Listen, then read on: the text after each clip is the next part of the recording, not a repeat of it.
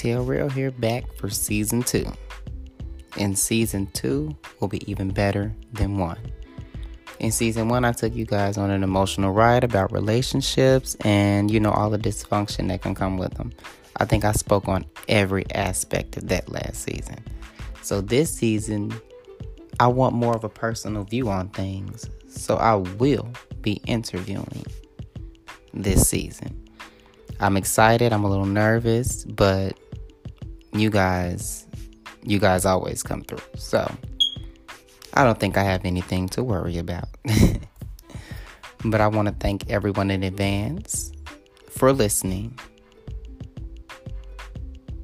Once again, thank you all my little tellers, and I'll see you February.